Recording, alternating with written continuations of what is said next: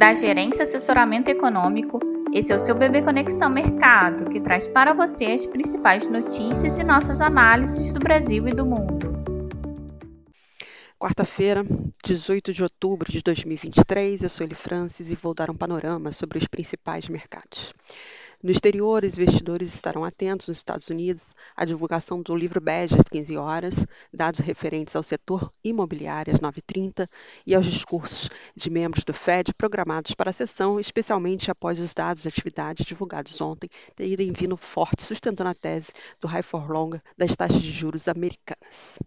No mais, segue a temporada de balanço com a divulgação dos resultados do Morgan Stanley, da Tesla e Netflix, ambos após o fechamento. O mercado também se mantém atento aos desdobramentos da guerra no Oriente Médio, diante das ameaças de escalada do conflito pelo Irã. Por hora, segue sem maiores avanços. Ontem houve um ataque a um hospital na faixa de Gaza que deixou mais de 600 mortos. A autoridade palestina atribuiu o ataque a Israel já enquanto os israelenses culpam o lançamento fracassado de um foguete por um grupo militante palestino.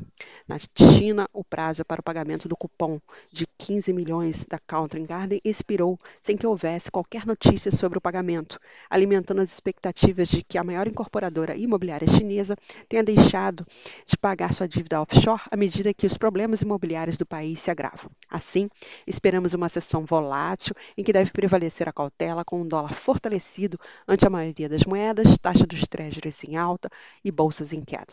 Quanto às commodities, o dólar forte pode impor queda para a cotação da maioria, embora o petróleo possa se manter em alta devido às incertezas no Oriente Médio e dados chineses melhores. No Brasil, já, os agentes seguem na expectativa pelo avanço da pauta econômica no Congresso na próxima semana, tendo em vista que a votação da PL dos fundos foi adiada para o dia 24 de outubro. O Senado também adiou para o dia 24 de outubro a apreciação do projeto de exoneração da folha de pagamentos.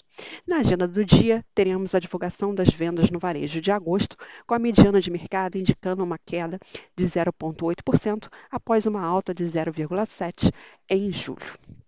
Na agenda de eventos, o presidente do Banco Central, Roberto Campos Neto, participa de um prêmio da Band News às 9h30 e dará uma palestra em um evento do Credit Suisse às 11h45. Assim, alinhado ao viés de cautela externo, esperamos que o Ibovespa se desvalorize, o dólar se fortaleça frente ao real e a curva de juros pode agregar prêmios de risco, acompanhando a alta do dólar e da taxa dos treasuries. Bem, um bom dia a todos e bons negócios.